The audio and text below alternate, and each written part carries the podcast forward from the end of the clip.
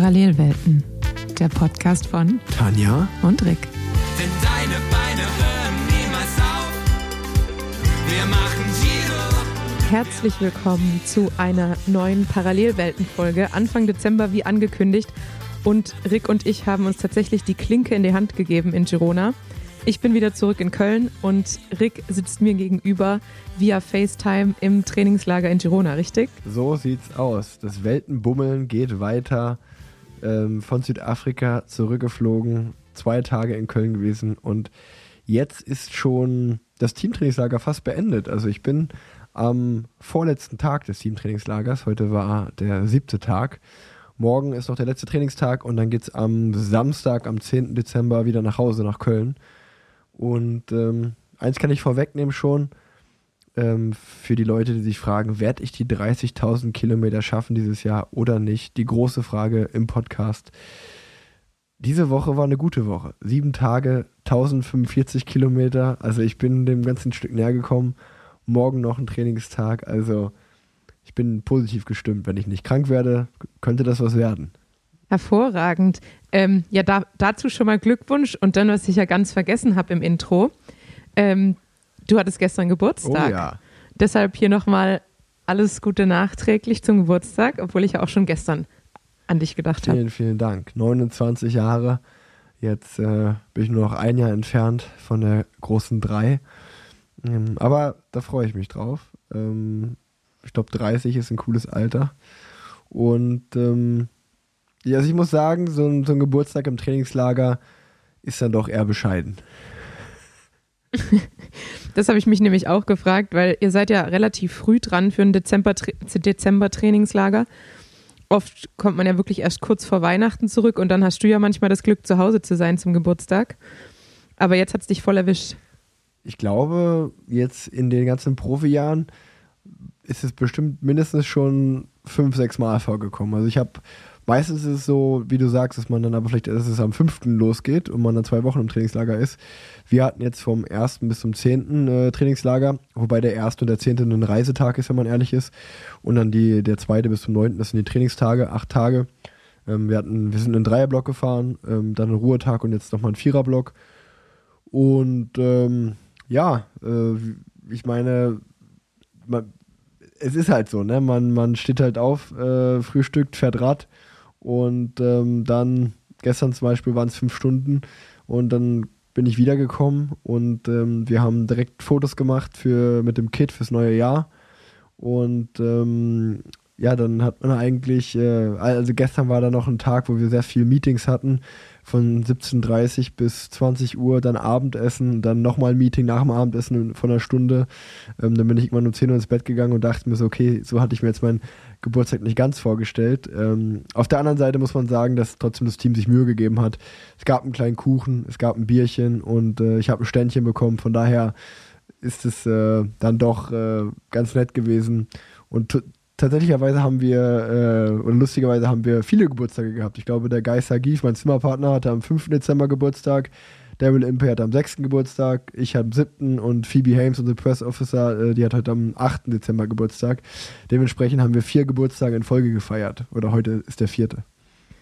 Auch nicht schlecht. Ähm, und immerhin gab es ein neues Rad zum Geburtstag und wahrscheinlich viele neue Klamotten.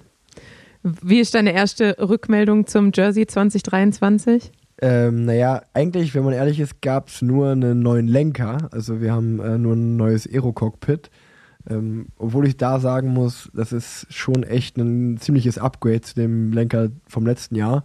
Der ist äh, sehr, sehr bequem, aber auch in jeglicher Weise ähm, der Performance echt äh, einfach ein cooler Lenker, natürlich mit Vorbo integriert. Und ähm, ich habe auch gewechselt. Also ich fahre jetzt einen 38er Lenker, also relativ schmal. Was aber bei dem okay ist, weil die, die Bügel oben sind 38 und die, äh, die Hoods unten, also mit der Unterlenker, der ist eine 40. Ähm, von daher ist es so ein Mix aus beiden. Ähm, und äh, das ist echt ganz cool. Und ähm, ja, ich, ich habe äh, mein Trainingsrad, was die letzten zwei Jahre mir in Köln gute Dienste geleistet hat, das habe ich jetzt in die Rente geschickt, das habe ich mit ins Trainingslager genommen und das Rad, worauf ich jetzt gerade trainiere, das nehme ich dann mit nach Hause. Das wird mein neues Trainingsrad. Wie gesagt, mit dem neuen Lenker, aber das Ostro, der Rahmen, das ist ja, und die Laufräder, das ist eigentlich genau dasselbe. Ähm, wir haben nochmal auf einen 12-Speed Shimano hoch geupdatet. Bis jetzt ist ja sind wir nur 11-Speed gefahren. Ähm, und jetzt fahren wir da auch 12-Speed oder 12-Speed. Und ähm, Kit haben wir noch gar nicht bekommen. Das bekommen wir alles erst im Januar Trainingslager. Aber ich finde, dass in der Zeit, seitdem ich jetzt hier bei Israel Premier Tech fahre, okay, das 2020-Kit war jetzt äh, nicht schwer zu überbieten. Ähm, aber wir haben uns ja je, jedes Jahr, finde ich zumindest, ist das Kit ein bisschen schöner geworden. Und nächstes Jahr gehen wir schon nochmal einen ganz anderen Weg. Und ähm, aber ich finde es bis jetzt das schönste Jersey, was wir bis jetzt gefahren sind. Also äh, ich, ich war kurz ähm, ja ein bisschen natürlich nervös, wenn man sich dann denkt, okay, wie sieht das jetzt aus, als es präsentiert wurde. Aber mir gefällt es gut. Dann bin ich gespannt, äh, wie es mir gefällt, wenn es dann veröffentlicht wird. Wie lange dauert es noch, bis wir es alle sehen dürfen? Ich glaube, 16. Dezember wird es veröffentlicht. Es hat ein bisschen was, so viel kann ich schon mal vorwegnehmen, es hat ein bisschen was an ähm, von dem von den Canyon SRAM Trikot, finde ich, was ihr lange gefahren seid. So vom, von, den, von den Farben. Ah, also als du noch, als du noch bei Canyon erste, SRAM war. Das erste Design? Ähm, ja. es, es hat mich ein bisschen daran erinnert vom Farbverlauf. Mhm. Interessant, interessant. Ja, äh, vom Lenker her kann ich sagen, ich bin auch jetzt dieses Jahr das, die gleiche Kombination gefahren, 38 oben, 40 unten. Ähm, und seit ich über die Motorhaube geflogen bin, äh, fahre ich jetzt auf der einen Seite oben 38 und unten 37, weil er so weit nach innen gebogen ist, dass ich, äh, dass ich das jetzt genau umgedreht habe. Und ich sollte den Lenker auch mal wechseln, weil als ich jetzt in Girona war, bin ich alle Abfahrten nur Oberlenker gefahren, äh, weil ich dem Unterlenker nicht mehr ganz traue. Aber ja, wahrscheinlich äh, wird ja Ende des Jahres ein Radwechsel vorgenommen. Und deshalb habe ich jetzt äh, für die letzten Wochen den Lenker nicht mehr gewechselt. ja, da solltest du mal den Lenker wechseln, äh, das stimmt. Aber sonst kann man ja vielleicht nochmal, äh, wenn wir schon beim Trainingslager sind, dann können wir das Thema gleich auch äh, relativ schnell abhaken. Ähm, ich habe noch eine, also was sonst noch so passiert ist, ich habe eine Sitzpositionsoptimierung gemacht. Ähm, ähm, was, was ganz cool ist, ähm, weil es wurden nur Minimalsachen geändert. Also meine Cleats wurde ein bisschen nach hinten geschoben, mein Sattel wurde ein bisschen runtergemacht, Sattel wurde nochmal einen Tick nach vorne geschoben. Und ähm, obwohl das nur so Kleinigkeiten sind, ist es dann doch äh, verblüffend, dass man sich natürlich so einen Tag oder zwei Tage an die neue Position gewöhnen muss. Aber also gefühlt könnte ich jetzt 14 Stunden durchfahren, so bequem ist die Position, die ich habe. Äh, das ist wirklich äh, sehr angenehm. Ähm, und ähm, dann dann äh, ja, äh, sieht eigentlich ein klassischer Tag wirklich so aus, dass man äh, alle zwei Tage haben wir Core morgens. Ähm, also es gibt immer eine Gruppe, die um 8 Uhr 15 Core-Training hat, eine halbe Stunde, die zweite hat um 9 Uhr Core-Training. Und dann gibt es zwei, drei verschiedene Gruppen, ähm, die dann ja 10, 10 Uhr 15, 10 Uhr 30 losfahren. Und ähm, dann steht natürlich das Radtraining erstmal im Vordergrund. Da würde ich sagen, da war jetzt die, die Durchschnittstrainingseinheit war so um die vier Stunden vielleicht, dreieinhalb, äh, vier, fünf. Ich bin zwar jeden Tag noch äh, immer ein bisschen was dran gefahren am Ende, wegen meinem persönlichen Kilometerziel. ähm, aber ja, sonst hat man dann viele Meetings. Also bei uns gab es ja auch äh, viel zu analysieren nach dem Jahr, was ja die Tour de France mit zwei Etappensiegen lief gut, aber viel, vieles andere lief ja nicht so gut. Und dann analysiert man natürlich viel. Woran hat es gelegen? Was verändert man für nächstes Jahr? Ähm, es ist ja auch noch nicht abschließend geklärt, äh, ob wir jetzt nächstes Jahr pro Kontinental fahren, also in der zweiten Liga oder in der ersten Liga, World Tour Team. Ähm, unabhängig von der, von der Liga haben wir unser Team-Mantra uns eingeschworen, dass wir trotzdem ein World Tour Team sind, ein Erstligateam und auch so fahren wollen. Und ähm, ja, dann äh, gibt es natürlich ein Team, bisschen Teambonding, dass man die neuen äh, Fahrer, die dazukommen, ein äh, bisschen eingliedert. Und ähm, vor allen Dingen wirklich viel äh, Material testen, Positionen finden, und äh, Meetings abhalten, wie sieht, wie, sieht der Renn, wie sieht das Rennprogramm aus? Und ähm, viel Logistisches, äh, man, man hat medizinische Te Checks, also das Herz wird mal gecheckt, ähm, man spricht mit den Ärzten über ja die medizinische Historie, ähm, weil wir haben auch ein komplett neues Ärzteteam jetzt im Team ähm, und ja, eigentlich ist das äh, so alles jetzt abgelaufen, jetzt ein paar Tage, man macht Fotos äh, mit dem, mit dem neuen Kit und bereitet eigentlich alles soweit für die neue Saison vor. Also sind es wirklich immer lange Tage. Ähm, es ist echt so, dass ich vielleicht pro Tag vielleicht mal die Stunde auf der Massagebank mich ausruhen konnte oder mal eine halbe Stunde tagsüber im Bett chillen konnte. Aber sonst ist man wirklich immer auf den Beinen und äh, trainiert oder ist in irgendwelchen Meetings eigentlich, kann man sagen. Und ähm, so sieht ein Trainingslager aus. Dementsprechend bin ich auch gut gerädert wegen viel Training und äh, viel los und bin froh, wenn es wieder nach Hause geht und ich ein bisschen mich ausruhen kann. Ja, ich glaube, das kann man auch sagen, dass das so die, der Hauptunterschied äh, zwischen Dezember und den Februar-Trainingslagern ist, dass eben der Fokus gar nicht mehr auf dem Training und der anschließenden Erholung äh, liegt, sondern eigentlich ja, wie du sagst, viel Planung, äh, viel irgendwie Sponsorengespräche, Material testen. Und im Februar ist dann wirklich so, dass das Training und die anschließende Erholung eher im Fokus steht, weil dann eben danach eben gleich die Saison losgeht. Und dann ist vielleicht auch gar nicht schlecht, dass es jetzt für euch nur acht Tage waren, äh, weil dann ist man doch nicht ganz so geredet, wie wenn man zwei Wochen jeden Tag irgendwie durchgetaktet ist von morgens bis abends. Ja, ja, das stimmt. Ähm, auf jeden Fall äh, geht es für mich dann nochmal zwei, drei Tage nach Hause. Ich werde ein bisschen äh, die Beine hochlegen und werde dann aber nochmal, weil du es ja auch gesagt hast, wir waren jetzt früh dran mit dem Trainingslager. Ähm, es geht zurück am 10. Das heißt, dann wäre es dann doch schon noch echt lange bis zu dem Januar-Trainingslager, was bei uns so um den 10. Januar wieder losgeht. Dementsprechend werde ich auf jeden Fall nochmal vor Weihnachten eine Woche nach Mallorca fliegen und ähm, kann jetzt die zwei, drei Tage wirklich entspannen und dann ähm, ja, nochmal eine Woche richtig ordentlich trainieren vor, äh, auf Mallorca, bevor, bevor es dann äh, ja, in die kleinen Weihnachtsruhetage geht. Und ähm, so, so sieht mein Plan aus. Und nimmst du die Familie mit nach Mallorca oder äh, wird es ein Solo-Trip? Nee, die kommen mit. Ähm, obwohl die alle gerade zu Hause krank sind schon wieder. Die sind wirklich alle krank. Ich, ich bin schon am überlegen, ob ich mich komplett isoliere, wenn ich nach Hause komme. Mal schauen, wie sich die wiederholen, äh, wie, wie die sich erholen, äh, Leo und Oskar. Also die geben sich da ein bisschen die Klinke in die Hand, wer gerade krank ist von beiden. Also hier die, die Wohnung steht leer, äh, Lennart ist unterwegs, ich fahre jetzt auch weg. Äh, also falls du eine Unterkunft brauchst, melde dich. Ja, ich habe jetzt die ganze Zeit über mich geredet. Ähm, wie war denn, wie war denn deine Girona-Zeit noch? Und ähm, ja, jetzt bist du wieder zu Hause. Was geht bei dir ab? Was geht bei Tanja Erab ab? Ach, bei mir äh, läuft jetzt langsam der Countdown. Ähm, letzte Woche haben wir noch drüber gesprochen, dass noch nicht so ganz klar ist, wo es hingeht. Jetzt sollte, glaube ich, gestern, gestern mein Vertrag rausgeschickt werden.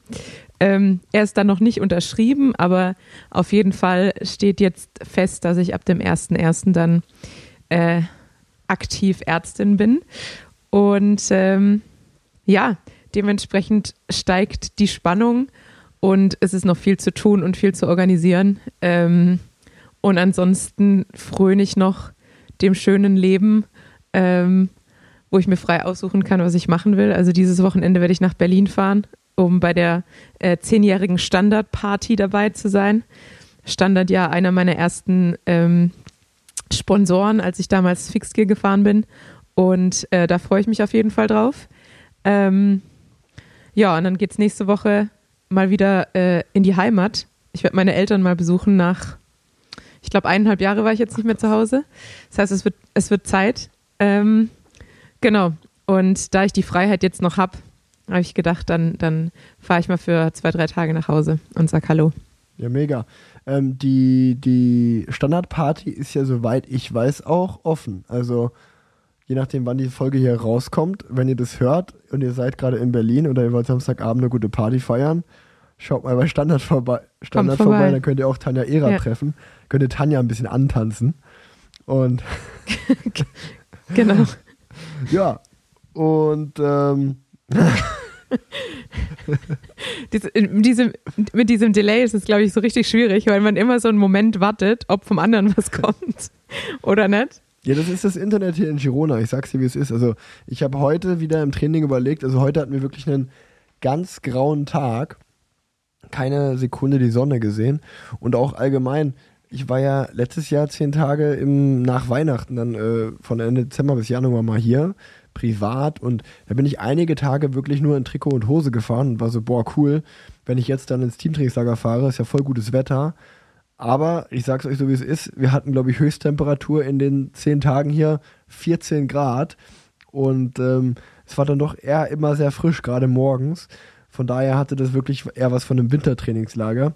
Und ähm, mir erschließt sich immer noch nicht, auch mit dem Flughafen, der über eine Stunde weg ist, warum sich Girona so zu einem Capital of Cycling entwickelt hat, weil es ist sicherlich, ich will dem hier gar nichts absprechen, das ist alles schön und, äh, schön und toll hier, aber es ist jetzt, es schlägt für mich jetzt nicht unbedingt Mallorca oder andere Hotspots oder Köln. Also Köln im Sommer ist jetzt nicht schlechter zum Trainieren, finde ich. Voll. Also ich habe ja auch äh, genau deshalb den, den Weg dann zurück nach, nach Deutschland gesucht, weil Girona natürlich wunderschön und ich denke auch jedes Mal, wenn ich da Radfahren bin, warum bin ich weggezogen? Aber spätestens, wenn ich die Reise, die Rückreise zum äh, Flughafen antrete, weiß ich wieder, warum ich weggezogen bin. Weil jetzt auch dieses Mal, also wir haben dann gedacht, okay, wir nehmen den, den Bus, weil wir auch mit, mit dem Rad unterwegs waren. Und da ist ja mit dem Zug schwierig. Und das Taxi kostet halt trotzdem 150 Euro. Ähm, also gibt es noch den Sagales-Bus und der fährt dann direkt von Girona ähm, vom Bahnhof direkt durch bis zum Flughafen. Ja, der hatte aber dann leider eine knappe Stunde Boah. Verspätung, was natürlich, wenn man äh, es gut taktet, äh, dann auch doch ein bisschen eng wird. Und dann saß ich da im Bus und habe wirklich geschwitzt, ähm, ob es jetzt noch zum, zum Flieger reicht oder auch nicht. Ähm, und dann dachte ich mir auch so, ja, jetzt weiß ich auch wieder genau, warum ich hier weggezogen bin, weil wenn man das vor jedem Rennen hat, dann ähm, ja, möchte man auch nicht viele Eintagesrennen fahren. Ja, das, das, da hast du vollkommen recht, ey. Ach ja, Tanja. Und wie fährst du? Deshalb genieße ich es deshalb genieße ich es wieder in Köln zu sein, auch wenn äh, wir uns hier über die 14 Grad sehr freuen würden, weil ich bin am Sonntag mit den Jungs gefahren. Ich hatte, ich glaube, Höchsttemperatur waren irgendwie so ein, ein Grad. Ähm, also es war am Wochenende, jetzt, jetzt ist eigentlich wieder äh, annehmbar mit so 5, 6 Grad, aber am Wochenende war es richtig fies. Ja, richtig schön kalt. Ähm, wenn ich aber am Samstag nach Hause komme ähm, und das erste Mal in Köln wieder Rad fahre, sonntags, dann ähm, werde ich Indoor fahren. Da werde ich nämlich, äh, das kann ich schon mal äh, vorab sagen, von 11 bis 15 Uhr findet bei War der Viva Con Aqua Spendenmarathon White for Water statt. Und dementsprechend, ähm, ich glaube, ich werde da auf Insta live gehen und man kann das auch bei Twitch, bei Viva Con Aqua ähm, verfolgen. Der schöne Branko legt ein bisschen auf, während er auf der Rolle fährt. Paar andere Leute fahren auch mit Rolle. Also ich wollte es nur einmal kurz anteasern. Wenn ihr Sonntagvormittag nichts los habt, könnt ihr uns beim Rollefahren zuschauen. Ich glaube, wir werden auch noch ein bisschen Programm da machen. Und schaut gerne mal vorbei ähm, und spendet auch gerne was. Also mein erster White in Köln wird ein Indoor White werden. Und dann habe ich auch nur noch zwei Tage, äh, die ich überbrücken muss, bevor es dann wieder nach Mallorca geht. Ja, ich habe mir das auch aufgeschrieben, weil ich wollte ja eigentlich auch mitmachen, beziehungsweise dir so den Staffelstab übergeben. Äh, aber ich bin ja leider, wie gesagt, in Berlin und da Bene Herzberg auch ein äh, Rollen- und Indoor-Hasser ist, tatsächlich, äh, hätte ich mir von dem zwar eine Rolle geliehen, aber er besitzt keine. Äh, deshalb ist es mir leider auch nicht möglich, dann am Sonntag mitzumachen.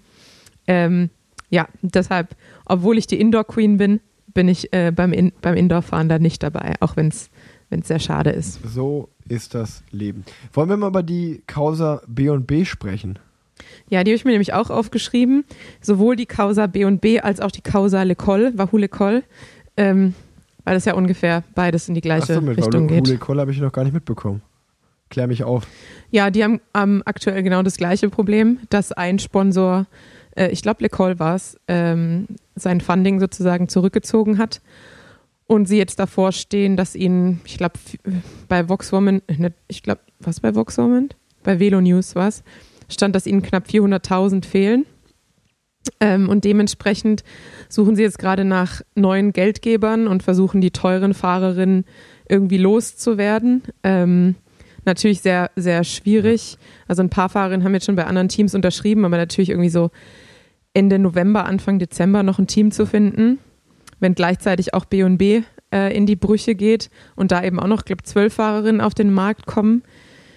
Ja, sehr angespannte Situation, glaube ich, für Fahrerinnen, die noch auf der Suche nach einem Team sind. Boah, vor allen Dingen, also bei B&B, beim Männer- und Frauenteam ist es ja wirklich genau dasselbe. Ähm, zeigt einfach mal wieder, also sowas gibt es doch nur im Radsport, ne? dass man irgendwie irgendwo unterschreibt und eigentlich wirklich gar nicht mal so richtig eine Sicherheit hat, weil ja das Businessmodell Radsport, wir haben es schon oft thematisiert hier im Podcast, einfach darauf äh, ja angelegt ist, dass äh, du von Sponsoren abhängig bist und wenn dann einfach der Hauptsponsor sagt, ähm, oder im Falle von B&B war es ja, muss man ehrlicherweise so sagen, dass da es gab die Gerüchte, dass die zu einem riesen Team aufsteigen wollen. Da ist Carrefour, da ist Amazon France und Ähm, ich glaube auch äh, Paris, die Stadt war mit einem mit einem Funding dahinter. Und irgendwie sind die. Ja, ich glaube, die sind ja auch das Hauptproblem. Ich glaube, Ja. Paris äh, hat jetzt den Rückzieher gemacht und das macht das Ja, Hauptproblem. Genau, So wie ich das genau. verstanden Im habe. Falle von B&B war es ja dann auch so, dass ich glaube, die wollten dann das Männerteam sogar nur auf Kontinentalteam-Basis weiterleiten, wo dann B&B, der Hauptsponsor, gesagt hat, naja gut, dann fahren wir die Tour de France auf keinen Fall. Und somit haben die ihr, Ja. haben die gesagt, also ähm, mindestens pro Conti müsste es sein. Ähm, und wenn das nicht garantiert werden kann, dann ziehen die auch zurück. Somit geht das Team nur komplett in die Brüche. Ähm, ja, zeigt einfach, wie schade das ist, dass halt Radsportteams wirklich zu 100% von Sponsoren abhängig sind und nicht von irgendwelchen Fernsehgeldern oder ähm, eigenen Merchandise-Einnahmen, die sie haben. Einfach ein sehr fragiles System. Und im Endeffekt sind die Leidtragenden dann wieder alle Fahrerinnen und Fahrern, äh, Fahrer, die halt, äh, wie du gerade gesagt hast, ähm, im Falle von B&B weiß ich auch, dass die haben ja viele Fahrer wirklich äh, bei Chase Bowl, äh, Nick Schulz, äh, Maximiano Richese, Cavendish, ähm, ich glaube Stevie Williams, äh, also ein paar wirklich gute Fahrer von anderen Teams weggelockt. Und das haben die vor allen Dingen auch mit guten Gehaltsversprechungen gemacht, was man so gehört hat. Also die haben sehr gutes Gehalt gezahlt oder hätten sie gezahlt, was natürlich dann jetzt äh, einfach wegfällt. Dementsprechend ähm, ist es natürlich auch bitter, wenn du als Fahrer im Dezember eigentlich deiner Zukunft dir sicher bist und dann kriegst du die Ansage, okay, das Team gibt's nicht. Und dann so sieht die bittere Realität halt aus, wenn du jetzt vielleicht nicht gerade mal Cavendish bist, wirst du überhaupt froh sein, wenn du überhaupt noch ein Team findest. Und das wird dann halt irgendwo für Mindestgehalt, also 50, 60.000 sein, ähm, wenn dich dann ein Team nimmt. Weil, ja, dann sind die Teammanager natürlich auch in einer guten Position und sagen, okay, wenn du deine Karriere fortsetzen willst, dann kannst du jetzt hier unterschreiben, aber kannst halt nicht mehr noch die großen Gehaltsanforderungen stellen. Also, ja, einfach sehr, sehr schade, dass es auch noch im Jahr 2022 sowas passiert. Ähm, also es tut mir auch für die Teammanager leid. Ich glaube ja dass nicht, dass die ähm, der Sebastian Pinot und Jerome Pinot äh, beim Team B&B zum Beispiel, die hätten ja liebend gerne ein großes Team gemacht, aber ist dann doch schade, Ja, wenn es dann alles so einbricht. Und ähm, ich sag mal, zu dem Gerücht, dass, dass Kev äh, zu uns kommt, ich habe mich mal ein bisschen umgehört im Team. Also so, so eine richtige Antwort habe ich noch nicht bekommen. Vielleicht passiert's, vielleicht passiert's Also, nicht. Also auch kein Man weiß es Nein. nicht. Also, ja, ich glaube, es ist ein offenes Geheimnis, dass da Gespräche stattfinden. Ähm, aber es gab auf jeden Fall noch keine Einigung. Und ich glaube, auch im Falle von Mark Cavendish sind ja, werden wir nicht das einzige Team sein, was daran interessiert ist, ihn zu fahren. Weil man ja bedenken muss, wenn man den ins Team holt, hat man eigentlich eine Tour de France-Einladung sicher. Weil die Geschichte, die dann erzählt werden kann, ist, knackt er den Tour-Etappenrekord nächstes Jahr oder nicht. Ähm, ich persönlich kann sagen, auch wenn wir jetzt eigentlich nie die besten Freunde waren bis jetzt in der Zeit, äh, die wir gegeneinander immer gefahren sind, wäre schon nochmal eine Erfahrung für den anzufahren. Also ich würde mich freuen, wenn ich irgendwann mal in der Nachrichten lese, dass er zu uns kommt. Also von daher, Kev, wenn du jetzt Deutsch verstehst und das hörst, komm zu uns. Ja, das würde mich auch freuen. Es wäre auf jeden Fall äh, int interessant nochmal. Aber ja, ich frage mich auch jedes Mal, warum das äh, auch so in Anführungsstrichen so einfach funktioniert, dass die Sponsoren so spät im Jahr, äh, auch nach allen UCI-Anmeldungen, äh, nachdem eigentlich irgendwie alle Papiere eingereicht wurden, noch sagen können, so, ach nee, jetzt sind wir, jetzt sind wir doch raus. Also das verstehe ich nie richtig, dass so, weil ich denke mal so, ja, unterschriebene Verträge sind unterschriebene Verträge, aber anscheinend ist es irgendwie doch Ja. nicht so. Ähm, ja, so ist das. Aber ähm, auch nochmal, um einen Callback zu meinem Südafrika-Trip zu machen, als wir die letzte Parallelweltenfolge auf, ähm, aufgenommen haben. Ähm, das, ich war ja bis jetzt, oder es war mein persönlicher Partner, die ja auch die Fragerunde, die Schnellfragerunde gesponsert haben, Breitling.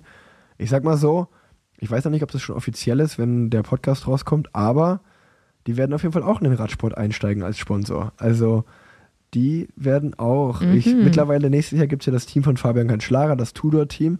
Und ich glaube, Breitling hat sich jetzt nicht nehmen lassen zu sagen, na, wir gehen auch mal in die Radbranche. Also wenn Breitling demnächst irgendwo als Sponsor bei einem Team auftritt, äh, hier habt das zuerst gehört.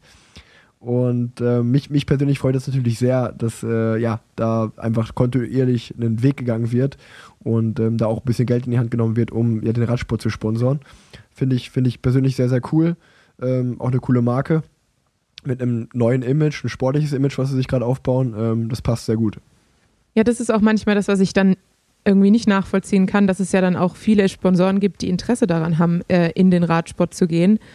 Und dass die dann einfach nicht diese doch sehr günstige Chance wahrscheinlich ja. nutzen, äh, so ein Team zu retten, damit richtig gutes, richtig gute Publicity haben und eigentlich schon eine auf eine bestehende Struktur einfach mit ein bisschen Geld ähm, aufspringen können. Gerade jetzt auch bei Wahule Koll habe ich mir gedacht, für Ineos, die ja kein Frauenteam ja, haben, äh, es ist ein, ein britisches Team. Äh, es geht um 400.000, die die wahrscheinlich brauchen, um das komplette Team so aufzuziehen, wie es geplant war. Das sind ja für die wahrscheinlich wirklich Peanuts, muss man sagen. Und dann nicht einfach zu sagen, als Ineos, wir kaufen uns eigentlich ein komplett bestehendes Frauenteam. Wunder, also wunderbar. Und es kostet uns nicht mal eine halbe Million. ähm, ja. Ja, wenn du, wenn du, wenn du das Schade so sagst, äh, hört sich das eigentlich recht plausibel an. Ne? Aber man weiß ja immer nicht, was da im Hintergrund dann noch äh, für andere politische Gründe oder was auch immer da alles äh, spielt. Ähm, aber ja, wenn du, wenn du das so ja. sagst, macht das natürlich Sinn. Und ähm, ja, also. Klar, ich mache jetzt auch, ich, ich sage sowas auch ja. mit meinem äh, sehr, sehr naiven ja, Weltbild und ähm, Wirtschaftsverständnis. Aber äh, wenn ich Ineos wäre, würde ich das so machen. Ja, macht ja auch Sinn, macht ja auch Sinn, da hast du vollkommen recht. Ähm, aber ja, nee, genau. Und äh, ich habe gerade schon einmal kurz äh, über, über den Südafrika-Trip geredet. Ähm, ich will noch einmal sagen, weil ich glaube, das hatte ich beim letzten Mal gar nicht erklärt. Beim letzten Mal habe ich einfach so gesagt, ja, wir fahren hier ein bisschen Rad und das ist alles schön und gut. Es war ja im Endeffekt auch alles für einen, für einen guten Zweck und ähm, es war wirklich ein sehr intensives Wochenende. Ähm, es hat sehr viel Spaß gemacht, vor allen Dingen auch die ganzen coolen TriathletInnen kennenzulernen. Daniela Rief, Jan Frodeno, ähm, Sam Ledlow, Imogen Simmons war dabei und äh, Maximilian Schachmann natürlich nicht zu vergessen, Vincenzo Nibali, also wirklich einfach Jasper Stuyven, äh, coole, coole Leute. Und ähm, vor allen Dingen auch zum Beispiel gerade so mit Jasper und Max, wenn man sich dann halt mal privat trifft und eine, eine gute Zeit zusammen hat und nicht irgendwie auf dem Rad gegeneinander kämpft, ist es dann doch witzig, dass man dann oft denkt, ach, eigentlich ist er doch ganz okay, ein guter Typ so. Ähm, aber genau, wir sind die 200 Kilometer ähm, die Double Century gefahren und ich wollte nochmal allen sagen, also wenn jemand die Chance hat, nach Südafrika ähm, zu kommen und vielleicht auch das Rennen mitzufahren oder eigentlich, wenn man ehrlich ist, nur die wenigsten sehen das als wirkliches Rennen, als Teamzeit fahren und um dann eine gute Zeit zu fahren. Für die meisten sind die 200 Kilometer einfach eine große Challenge und die sind super happy, wenn die es schaffen. Es war super organisiert, landschaftlich mega schön, äh, kann, man, kann man einfach empfehlen. Und ähm, wir sind ja für Kubega gefahren, also für die Stiftung, die dann äh, den afrikanischen Kindern, gerade die, die aus den Townships kommen, äh, Räder zur Verfügung stellen. Und ähm, da sind, ich glaube, es ist eine ganz gute Spendensumme zusammengekommen. Oder Breiting kriegt da all, allgemein immer eine gute Spendensumme zusammen, jedes Jahr. Äh, die, die spenden schon seit Jahren in die Kubeka äh, Foundation. Und ähm, wir durften dann den Tag nach dem Rennen auch mal in so eine Schule fahren und haben den Kids da 80 Räder übergeben. Und ich muss sagen, das war wirklich äh, sehr emotional. Das ist auf jeden Fall, äh, gerade wenn man selber Papa ist, so wie ich jetzt, äh, dann ist es schon krass zu sehen, was da so ein Rad für die Kids bedeutet. Vor allem, wenn man auch weiß, dass denen das einfach, dass das einfach der Schlüssel im Endeffekt für die, für die Kids da ist. Ähm, mit dem Rad können die auf einmal zur Schule fahren oder einkaufen fahren oder was auch immer, Wasser holen, ähm, was denen halt sonst irgendwie tagelange oder stundenlange Fußmärsche sind. Und es macht einfach so viel einfacher und ist halt im Endeffekt, ja, der Schlüssel für die, zur Bildung und um ihren Umkreis zu erweitern, um ein besseres Leben zu haben. Das war für mich auf jeden Fall eine sehr, sehr einschneidende äh, und schöne Erfahrung, das mal zu sehen und auch eine sehr erdende. Ähm, und deswegen wollte ich jetzt auch noch einmal kurz im Podcast erzählen, dass wenn ihr vielleicht mal die Kubeka Stiftung googeln wollt oder so, oder ihr jetzt auch gerade an Weihnachten denkt, okay, äh, bevor ich jetzt irgendwie ein sinnloses Konsumgeschenk wieder äh, kaufe, ich glaube, die Spende eines Rads sind ungefähr 330 Dollar. Also mit 330 Dollar äh, habt ihr da ein Rad gekauft. Ähm, Finde ich eigentlich jetzt gerade in der Weihnachtszeit eine, eine schöne Spende, die man da an die Foundation machen kann. Und dann hat man einem Kind dort in Südafrika ein Rad geschenkt. Ähm, einfach nur, um das mal kurz gesagt zu haben. Ja, finde ich, find ich sehr gut. Ähm, wir haben ja damals auch mit SRAM und dem World Bicycle Relief zusammengearbeitet. Und das fand ich auch immer eben eines der schönsten Projekte, weil selber weiß man ja auch, dass ähm, das, das Leben verändert wurde durch ein Rad. Ähm, aber in, in deren Fällen äh, macht es natürlich noch mit einem viel krasseren Unterschied. Äh, nämlich ja, wie du sagst, ob du den Zugang zur Bildung ähm, zu sauberem Trinkwasser hast, indem du eben deinen Radius erweiterst, ähm, was man halt mit einem Rad, wissen wir alle, ungemein kann. Ähm, deshalb auf jeden Fall eine sehr gute Sache. Und ja, wie du sagst, wenn man noch was übrig hat, dann ähm, ist es, glaube ich, auch ein gutes Projekt. Hundertprozentig.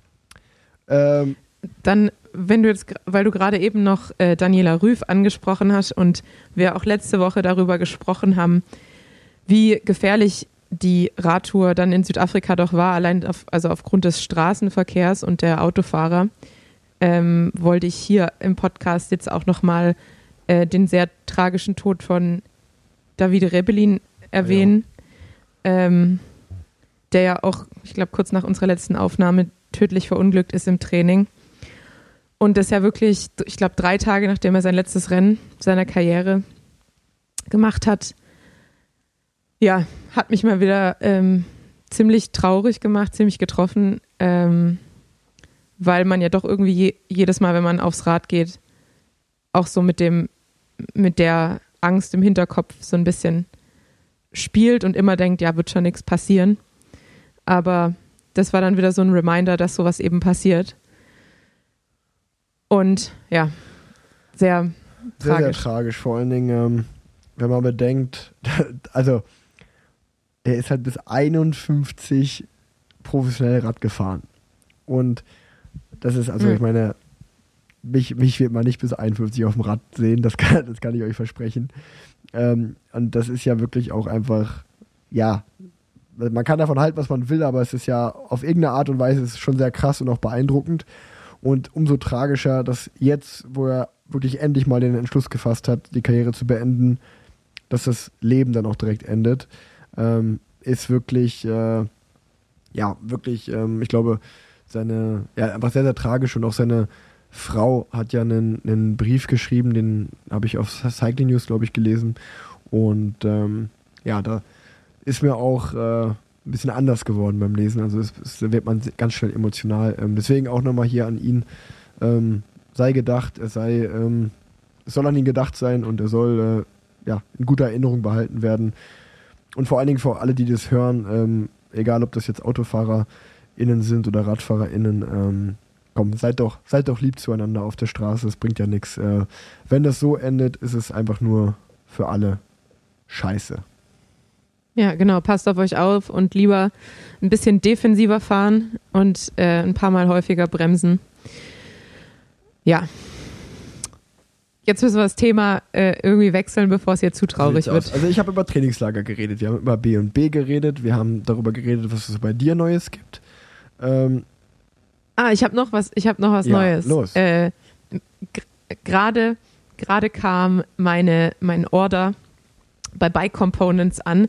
Ich habe mir äh, nochmal, nachdem ich beim beim Gravel-Rennen ja meinen Satz Vittoria ähm, Cross Laufräder kaputt gemacht habe, habe ich mir noch mal einen Satz bestellt und ähm, werde jetzt mit meinem Rennrad planmäßig, ich sage noch nicht, ob es wirklich passiert, ähm, mein erstes Crossrennen in Pulheim fahren. Mal gucken, weil jetzt werden die Reifen aufgezogen und dann, wenn ich von Berlin zurückkomme, packe ich auf jeden Fall das Rennrad mit Crossreifen ein. Und wenn ich mich dann nicht zu dumm anstelle, dann werde ich mich in Pulheim an den Start stellen. Ähm, wenn ich aber bei jedem Hindernis vom Rad fall, dann verschiebe ich den, den Start in mein, in mein Cross-Dasein vielleicht doch lieber ins Jahr 2023 und übe noch ein bisschen länger als eine Woche. wann, wann ist das? Wann ist der Tag? Äh, am 18.12. wäre das Ah, Rennen. verdammt, da bin ich nicht da. Schade, das hätte ich mir gern angeschaut. Ja, und da ich ja frühestens dann am Montag das erste Mal trainieren kann, habe ich ja echt nur nicht, nicht mal eine Woche oder knapp eine Woche ähm, Zeit, das zu testen. Also äh, ich muss schnell lernen, glaube ich. Ich bin gespannt. Kannst du dann, ich glaube, spätestens dann werden wir irgendwann um den Zeitraum oder vielleicht ein bisschen später den, die große Abschlussfolge dieses Jahr machen. Äh, Parallelwelten Abschlussfolge und dann kannst du ja über deine Cross-Erfahrung berichten. Ja. Pein peinliche Cross-Stories bei Tanja Erath.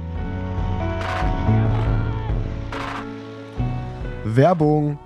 Ich habe gerade mein Hub voll kalibriert. Dafür muss man das 30 Tage tragen.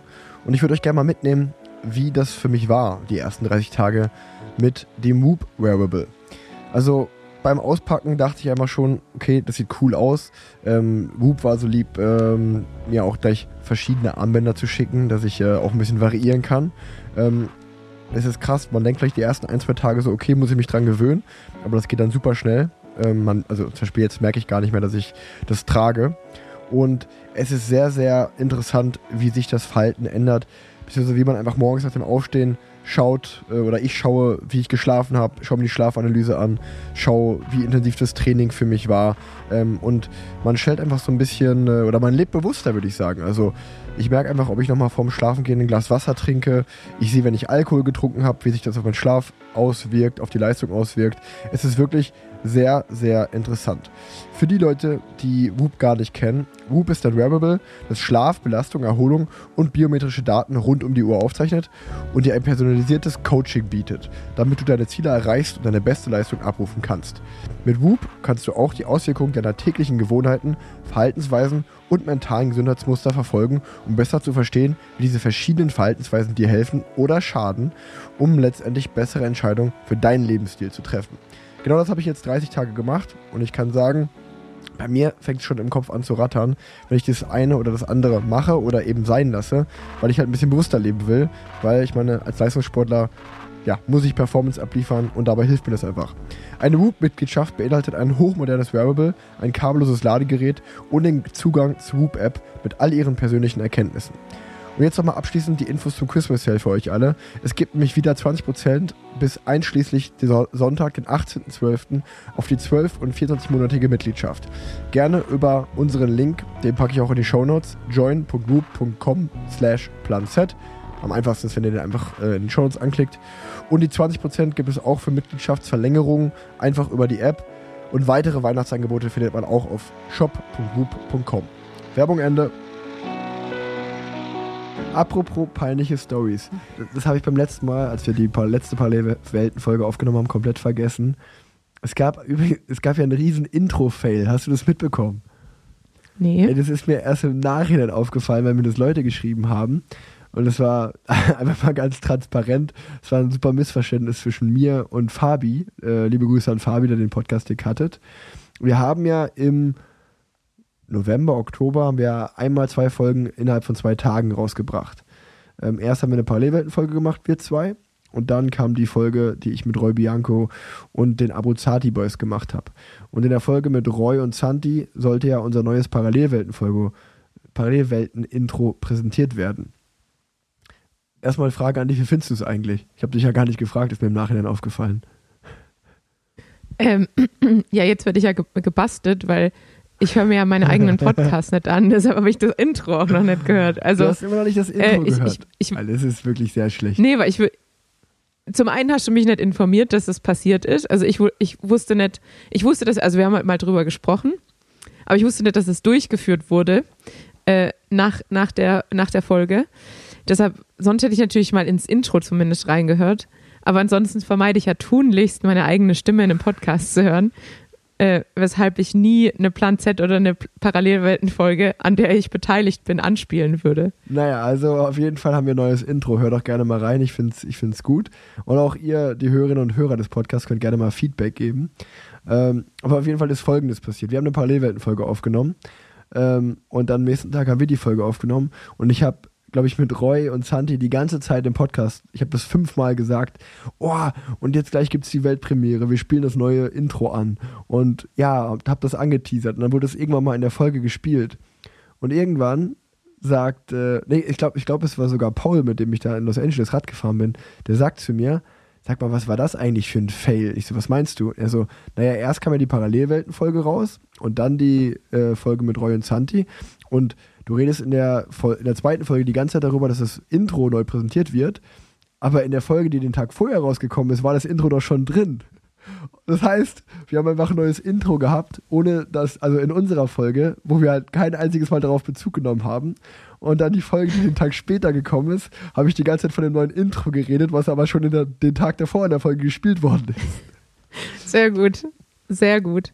Nee, das habe ich äh, tatsächlich komplett an mir vorbeigegangen. Also ihr seht, Plan Z, Parallelwelten, Professionalität 10 von 10. Ähm, Wir sind, Professionalität wird bei uns wir, groß wir sind das geschrieben. Jumbo Wismar unter den Podcasts, unter den deutschen Podcasts. Einfach wirklich alles bis zum letzten Detail durchgeplant.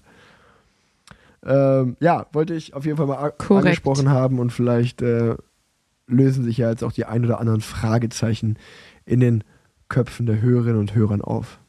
Ja, falls es noch Fragezeichen gab. Apropos Fragezeichen. Ja. Wir haben es jetzt schon, wir haben es jetzt schon zwei, zwei Folgen lang verschoben. Ähm, und ich dachte, wir könnten ja jetzt doch mal wieder zu den 36 Fragen zum Verlieben zurückkommen. Ja, I'm ready. Wo ich eigentlich mal, wo ich eigentlich ja mal eine, eine Serie starten wollte, aber die, die nach einer, ähm, nach einer, einer Folge sozusagen schon wieder beendet habe. können wir, können wir, können Aber wir dann- sehr gern machen. Weil ich meine, ich habe auf meiner, auf meiner Liste, wo auch mal die ganzen Punkte stehen, steht zwar auch noch was über NFL und eine LA-Story und alles, aber ehrlicherweise ist es zu lange her, um da jetzt nochmal einen Callback zu machen. Das, das ist einfach, das interessiert jetzt einfach niemand mehr, was da passiert ist. Also das haken wir mal ab und stell du mal deine Fragen. Perfekt, dann kommen wir jetzt zurück zu meiner Rubrik 36 Fragen zum Verlieben, um euch, euch als Hörer an uns zu binden äh, mit wahrer Liebe. Und heute kommen die Fragen 5 bis 8. Wir fangen an mit der Frage 5. Wann hast du das letzte Mal für dich selbst gesungen oder für jemand anderen? Vorgestern, als ich Happy Birthday mit meinen Teamkollegen gesungen habe für Daryl Impey. Okay, ähm, da hätte ich jetzt eigentlich erwartet, dass du irgendwie im Auto für Leo gesungen hast, aber gut, Geburtstagslieder sind auf jeden Fall ähm, eine Ausnahme. Ich singe auch oft, ich singe Ähm. auch oft selber, um mich einfach zu feiern. Also mein, mein, mein Song, mein Song, der geht eigentlich immer so, der geht immer Reg Zabelole, Reg Zabelole. Also da, da, da, damit nerv ich einfach immer alle anderen und ich finde es extrem, extremst amüsierend, wenn man seinen eigenen Namen selber singt, als wenn man, also wenn man das natürlich ironisch macht. Ähm, das kommt auch oft vor. So begrüßt mich André Greipel auch übrigens immer. Reg Zabelole. Wirklich? Ja, weil ich das bei dem immer gemacht habe. In den Jahren, wo wir zusammen Rad gefahren sind, wenn wir irgendwelche, weißt du, kennst du so, kennst du diese Etappenrennen, wo du so nervös oder oder weil der Parcours ist einfach so schwer und du bist so nervös davor, dass es einfach irgendwann nur noch in so Galgenhumor abdriftet die ganze Zeit. Und ja, Ja. und genau, genau in solchen Situationen kommt das dann in mir hervor, dass ich mir das anschaue und dann sage ich mir, ganz ehrlich, vielleicht gehe ich auch einfach in die Spitzengruppe. Reg Zabel, ole. Okay, jetzt kann, jetzt, das kann ich mir tatsächlich äh, sehr bildlich vorstellen. Ähm, also bei mir, ich, ich habe die Tendenz, dass ich äh, jeden Tag, wenn ich unterschiedliche Dinge mache, so kleine Songs daraus mache. Deshalb singe ich relativ häufig im Alltag für Lennart und nerv ihn damit, dass ich zum Beispiel besinge, wie ich den Wasserkocher anmache äh, oder mir eine, eine Wärmflasche mache oder irgendwas. Ah, Ähm. so, ah, das verstehe ich. Also so, dass du so, so, jetzt koche ich mir das Wasser auf. So, so meinst du? Ja, ja, genau, genau. Okay. Also einfach so selbstgedichtete Songs, die so zu meinem Alltag passen, würde ich sagen. Dann kommen wir zu Frage Also, 6. Warte, Ja. Da muss ich kurz ein, da muss ich kurz einschieben. Ich muss ehrlicherweise sagen, dass ich ja auch immer, ich denke oft, was absoluter, was ein absoluter äh, eine Fehlannahme ist, dass Ideen, die ich habe, dass die meistens gut sind. Also die wenigsten davon sind wirklich gut. Genau, genau davon, eine Idee war ja davon, dass die zehn Gastepisoden, die du hast, dass ich dir immer einen Rap oder ein Gesangsintro mache. Weißt du noch, dieses Jahr, als wir damit angefangen haben? Das, das Problem ist, dass nach meinem ersten äh, Niemand bringt Tanja um, da, dafür habe ich so viel Hate abbekommen, dass ich das, das hat mich so extrem eingeschüchtert, dass ich dann natürlich sofort damit aufge, aufgehört habe. Und ähm, ja, deswegen, da dachte ich auch, das wäre eine super Idee, einfach so zehn Sachen einzusingen oder einzurappen, aber die Realität hat gezeigt, es war eine beschissene Idee. Äh, ja, weil du mich gefragt hast, ob ich mich daran noch erinnern kann. Ist ja meistens so mit, dass mit traumatischen Erfahrungen, dass die sich richtig ins Hirn einbrennen. Also ich erinnere mich sehr, sehr gut an diesen Rap. Ja, Ähm, gut, ja. Wolltest du noch was sagen oder soll ich zur Frage 6 kommen? nee, nee, nee, danke. Also ich wollte, ich wollte, ich wollte einfach mal, danke da nochmal auch an die, an die, an die sehr bekannte Radsport-Bubble bei Twitter sagen, die immer, es sind, es sind einfach absolute Experten, die da sitzen, ähm, Radsportkenner des Höchstens. Und ähm, ich freue mich immer. Also von, von mir, das ist eine richtige Beschäftigung ist geworden, wenn mir langweilig ist. Dass ich einfach auf Twitter schreibe, was hier gerade alles so schreiben und dann like ich auch mal einfach viele Kommentare jetzt, weil es ist wirklich sehr amüsierend und ich frage mich eigentlich, warum die nicht alle Teammanager oder sportliche Leiter sind, weil die haben ja absolute Radsportahnung. Das wäre, das würde ich, das würde ich gerne mal, ich, also es macht in meinem Kopf keinen Sinn, weil die, die kennen sich ja so gut aus, wenn die so Nachrichten lesen und Fernseh gucken. Experten einfach. Ja, gestern hatte, hatten die, glaube ich, auch wieder ein, ähm, ein Swift-Rennen. Beim ersten Mal war ich äh, an der Stadtlinie, aber erkältet und habe deshalb nur gechattet. Und äh, gestern bin ich, äh, da Mittwoch ja Spritwoch ist, äh, war Ja. ich auch nicht an der Stadt, Stadtlinie. Schade. Ja. Nee, aber ich finde das trotzdem gut, was die machen. Also, äh, liebe Grüße. Ja, liebe Grüße auf jeden Fall. Dann kommen wir zu Frage 6. Ähm, wenn es dir möglich wäre, 90 Jahre alt zu werden und du ab dem Alter von 30 entweder den Körper oder den Geist eines 30-Jährigen für die letzten 60 Jahre deines Lebens behalten könntest, was von beiden würdest du wählen? Oh, dann bin ich leider super, super einfach gestrickt und eitel, dass ich natürlich den Körper wählen würde, obwohl der Geist viel mehr Sinn machen würde. Aber da, da gehe ich natürlich auf den Körper. Ja, ich finde auch, also die Frage ist ja auch ein bisschen blöd gestellt, weil es heißt ja auch nicht, dass der Geist eines 30-Jährigen besser ist als der Geist eines 60-Jährigen. Und in dem Fall würde ich ja sagen, ich möchte den Geist, 30-jährigen Geist behalten, obwohl ich ja gar nicht weiß, was passiert. Also ich muss ja mit 90, mit 90 muss ja auch nicht jeder dement sein. Ähm, Ja, aber das, das, ja, das, ja. das, deshalb, ich würde mich auch für den Körper entscheiden, auf jeden Fall. Ähm, weil dann hat man schon mal so ein, so ein paar Formen der Demenz, äh, die, die irgendwie auf die Durchblutung zurückzuführen sind, auf jeden Fall schon mal ausgeklammert. Und dann, glaube ich, so ein, so ein 70-jähriger Geist äh, vollkommen okay.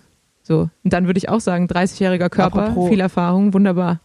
Apropos Demenz, ich habe gelesen, das, das muss ich nochmal checken lassen, ähm, dass wenn, dass wenn du dieses Restleg, Restless Leg Syndrom hast, ähm, dass deine Chancen für Demenz erheblich höher sind. Und ich habe das. Also es passiert ganz oft, dass Leute zu mir sagen, die ganze Bank wackel- wackelt, kannst du mal bitte damit aufhören? Und in dem Moment, wo sie es sagen, realisiere ich erst, dass ich das mit meinem Bein bin, weil das einfach so passiert. Ja, ich glaube aber nicht, dass das, das ist, glaube ich, eher ein nervöser Tick als ein wirkliches Restless-Leg-Syndrom. Okay. Würde ich weiß würde ja nicht. Ich sag mal, seit, seitdem, seitdem, seitdem äh, ich jetzt Haare im Bart verliere, bin ich, glaube ich, einfach anfällig dafür. Ich, ich werde alt. Ich nehme jetzt alles mit. Also, ja. Ähm, ich, also ich glaube, da, äh, dass Googlest du gerade? nee, Restless Leg Syndrom ist, also ich habe so gelernt, dass es eher nächtlich ist und dass es dann halt wirklich Okay. so ein krasser Bewegungsdrang ist und Missempfindung in den Beinen. Und das, Okay. äh, das was du besch- beschreibst, ist, glaube ich, einfach eher äh, so eine grundsätzliche Nervosität. Aber korrigiert mich. Ist ja auch schon ein paar Jahre her bei mir. okay, Frage 7. Okay, also wir, wir entscheiden uns beide für den 30-jährigen Körper, ähm, den du ja noch nicht erreicht hast, den ich schon längst überschritten habe. Von dem her ist bei mir hinfällig. Dann kommen wir zu Frage 7. Hast du eine geheime Vorahnung davon, wie du sterben wirst? Boah, was ist das denn für was sind, Warum Ja, sind das äh, denn Fragen zu verlieben? Das, mal, hä, das ist ja einfach nur. Ich Nee. finde die auch die relativ dark, oder? Ja. Ja, die sind sehr dark. Ähm, nee, habe ich nicht. Habe ich mir tatsächlich noch nie Gedanken drüber gemacht. Ähm, keine, kann ich, kann ich dir nicht beantworten. Ich finde auch diese, kennst du diese Fragen, so, äh, wenn da ein Briefumschlag wäre, wo dein, äh, wo der Tag draufsteht, an dem du stirbst, würdest du ihn öffnen? Ja. So, auch sowas. Also da, da kann ich mich richtig reinsteigern. ja. Und wir denken sehr, okay, auf der einen Seite wäre es ja cool zu wissen, wann das ist, weil dann könnte man so das planen, dass man bis dahin ein mega cooles Leben hat. Auf der anderen Seite denke ich mir, fuck, wenn du weißt, ich sterbe in 14 Jahren und drei Wochen oder in 60 Jahren, ähm, das macht es, ich weiß nicht, ob das es besser macht. Also, nee, ich hatte noch nie eine Vorahnung und will ich auch nicht haben. Ja, das ist aber auch ein guter Punkt, weil ich habe mir das auch immer gedacht, dann, äh, weil man macht sich ja auch, äh, gerade als Deutscher, glaube ich, wir sind ja so die, äh, die Fans der Absicherung, ähm, macht man sich ja extrem viel Gedanken über irgendwie Altersvorsorge und Versicherung und BU und was weiß ich was. Und dann denke ich mir auch immer, ja, das macht man ja auch schon sehr auf Hinblick aufs Älterwerden. Und wenn sich jetzt rausstellt, man würde gar nicht alt werden, müsste man sich auch über den ganzen äh, Klamauk gar keine Gedanken machen. Schwierig. Äh, also ich aus. ich hatte nur mal die Vorahnung, also es ist keine wirkliche Vorahnung, aber ich habe, äh, als ich mein, auf meiner ersten Station als Krankenpflegeschülerin gearbeitet habe, ähm, das war eine, eine allgemeinchirurgische Station, äh, mit eben vielen Patienten mit ähm, Darmkrebs. Und da ich halt immer schon so ein Bauchmensch war, der immer wieder Magenschmerzen hatte, ähm, dachte ich irgendwie, wahrscheinlich werde ich so irgendwann mal sterben. Wahrscheinlich werde ich irgendwann mal Darmkrebs kriegen. Das habe ich damals gedacht. Aber, Ah. aber gut, in der, Das ist aber eine schöne, ganz, oh, ganz schlimm. ja, ich, ich glaube aber halt, das ist auch so äh, am Anfang des entweder Medizinstudiums oder der Krankenpflegeausbildung macht man auch so im Kopf einfach mal jede Erkrankung durch. Ähm, und wahrscheinlich, weil es einfach meine erste Station war, ist mir das so richtig im Kopf geblieben. Das ist kein schönes Thema. Lass uns auf die nächste Frage gehen. Ja. Ja, das einzig Gute, ich kann, ne, ich, es gibt was Positives daran, weil ganz viele Patienten müssen ja dann erst so Kostaufbau nach, machen nach der OP. Und dann gibt es halt immer Suppe Brei. Und ich bin halt ein krasser Fan von jeder Form von Brei, egal ob Grießbrei oder Milchreis oder Haferschleim und so. Und dann habe ich gedacht, na, immerhin, immerhin den Brei würde ich feiern. Aber den Rest natürlich nicht wirklich. Ähm, gut, dann kommen wir zur achten und für heute letzten Frage. Nenne drei Dinge, die du und dein Gegenüber anscheinend gemeinsam haben. Also wir zwei jetzt. Ja, wir zwei. Also gutes Aussehen erstmal, Tanja. Du bist ja eine bildhübsche Frau.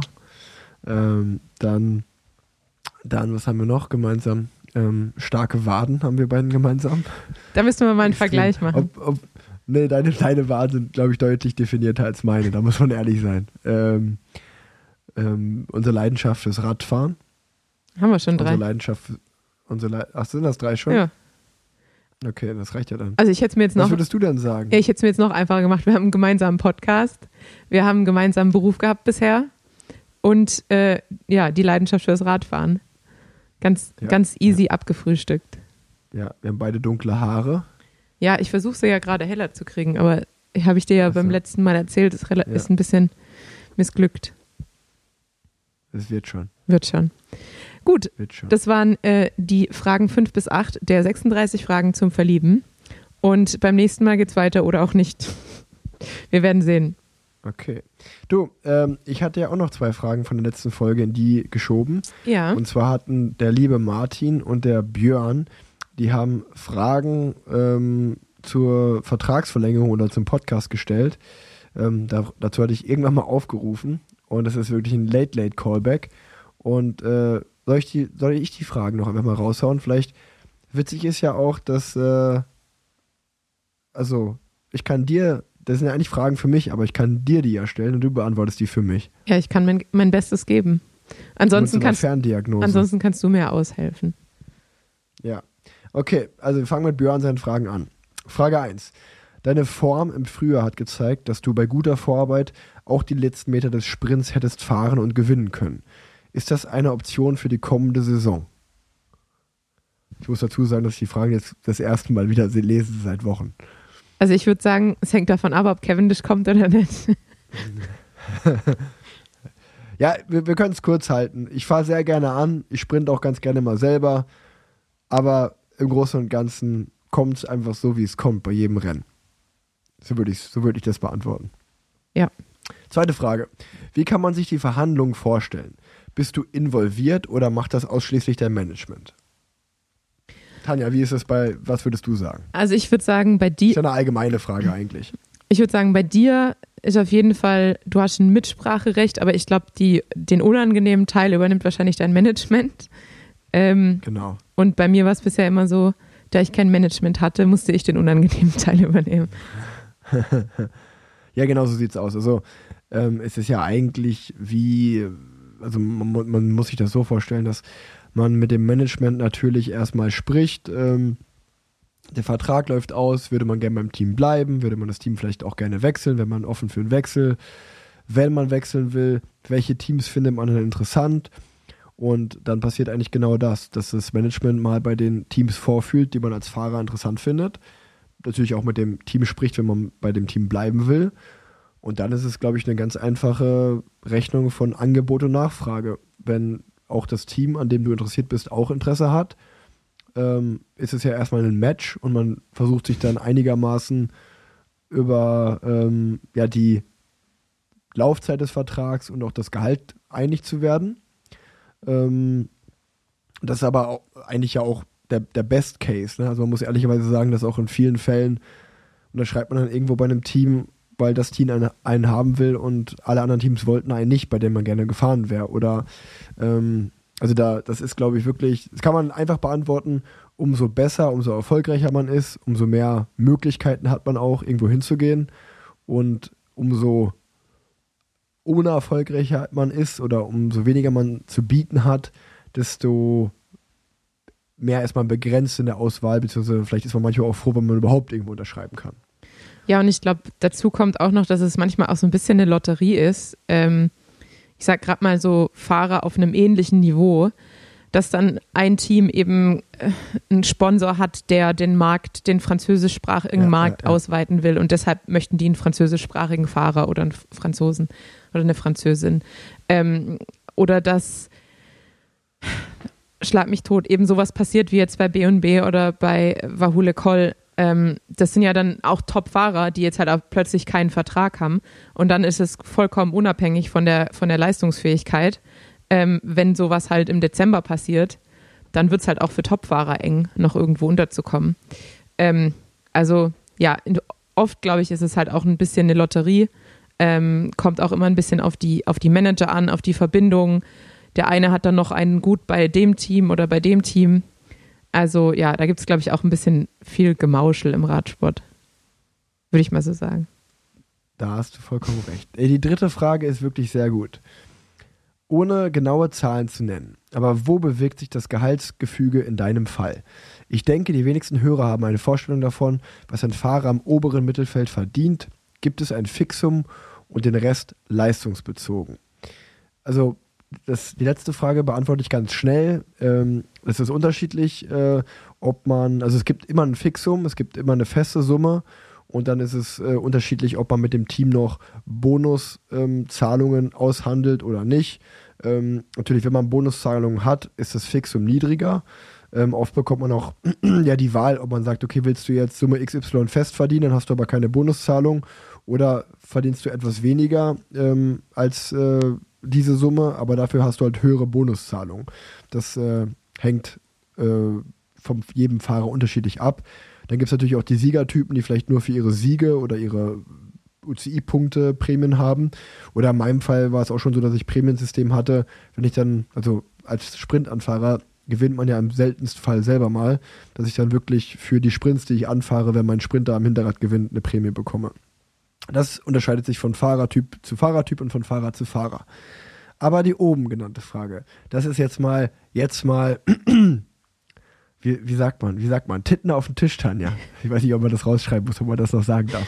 Aber was, was denkst du, was verdiene ich? Das ist eine gute Frage. Was denkst du, was verdiene ich? Ja, das kann ich, da, das habe ich mir auch schon immer mal gefragt, äh, ich das so total schlecht einschätzen kann. Zum einen, weil ich so im Männerradsport ähm, ja nie wirklich groß im Gespräch mit irgendjemandem war, was da die Verdienste angeht. Und weil man es ja wirklich nur von den Top-Fahrern mitbekommt, ähm, da, dass da manchmal Summen genannt werden.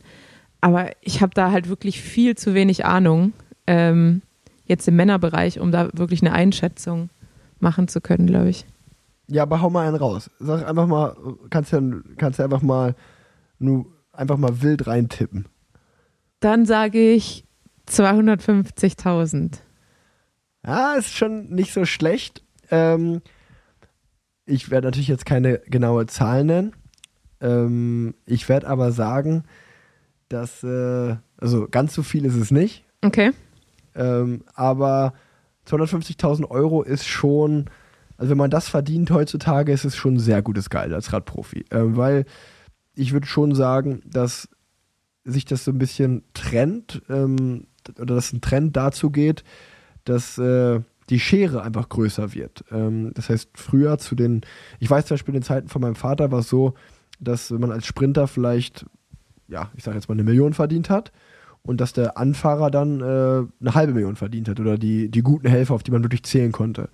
Und jetzt ist es wirklich eher so, dass natürlich die absoluten Top-Fahrers, Top-Fahrers, äh, die absoluten Top-Fahrer eine Million oder mehrere, mehrere sogar verdienen. Es aber auch wirklich viele Fahrer, ich sag jetzt mal, äh, zwischen Mindestgehalt und 100.000 Euro rumfahren, also irgendwo in dem Bereich von 60 und 100.000 Euro. Und gestandene Fahrer, also wirklich gute Fahrer, ähm, wenn man jetzt vielleicht wirklich realistischen Tour de France-Etappe gewinnen kann, aber auch ein guter Helfer ist, würde ich mal schätzen, dass sich das irgendwo in so einem Rahmen zwischen 400 und 200.000 Euro bewegt, also ungefähr in der, in der Schere. Und ähm, ganz viele Fahrer bewegen sich auch irgendwo so zwischen 100 und 200.000 Euro. Ähm, also von daher warst du mit deinem, mit deinem Wild Guess, ich bin jetzt auch kein resignierter Siegfahrer oder so, ähm, ähm, sondern habe mein, hab meine Rolle im Team und ähm, das wird auch, würde ich sagen, fair entlohnt für das, was ich leiste. Aber ja, es ist jetzt, äh, also in dem Bereich, ich sag mal so, plus minus 50.000 Euro, ähm, das ist das, was ein Top-Anfahrer verdient, ja. Da freue ich mich, dass ich gar nicht so schlecht war. Ähm, aber ich, das würde ich für den Frauenradsport auch bestätigen, dass eben die Schere weiter aufgeht. Also, dass es eben die Top-Fahrerinnen gibt, die halt wirklich sehr gut Geld verdienen. Und ähm, ja, dass der ich glaube auch tatsächlich der Großteil äh, in den World Tour Teams eben für World Tour Minimum fährt, ähm, was dann ab nächstem Jahr, glaube ich, 52.000 selbstständig. Also wir sprechen, glaube ich, immer, das muss man, glaube ich, dazu sagen, von selbstständigen Löhnen, ähm, nicht von Angestelltenlöhnen. Das heißt, da geht dann schon noch mal einiges ab. Also, weil so sieht's aus. Es klingt immer, es klingt immer so gut, wenn man sagt, okay, man verdient World Tour Minimum, ähm, aber Natürlich geht davon halt eben Rentenversicherung ab, Krankenversicherung, ähm, die man ja und Steuern, äh, die man ja komplett selber bezahlt als Selbstständiger.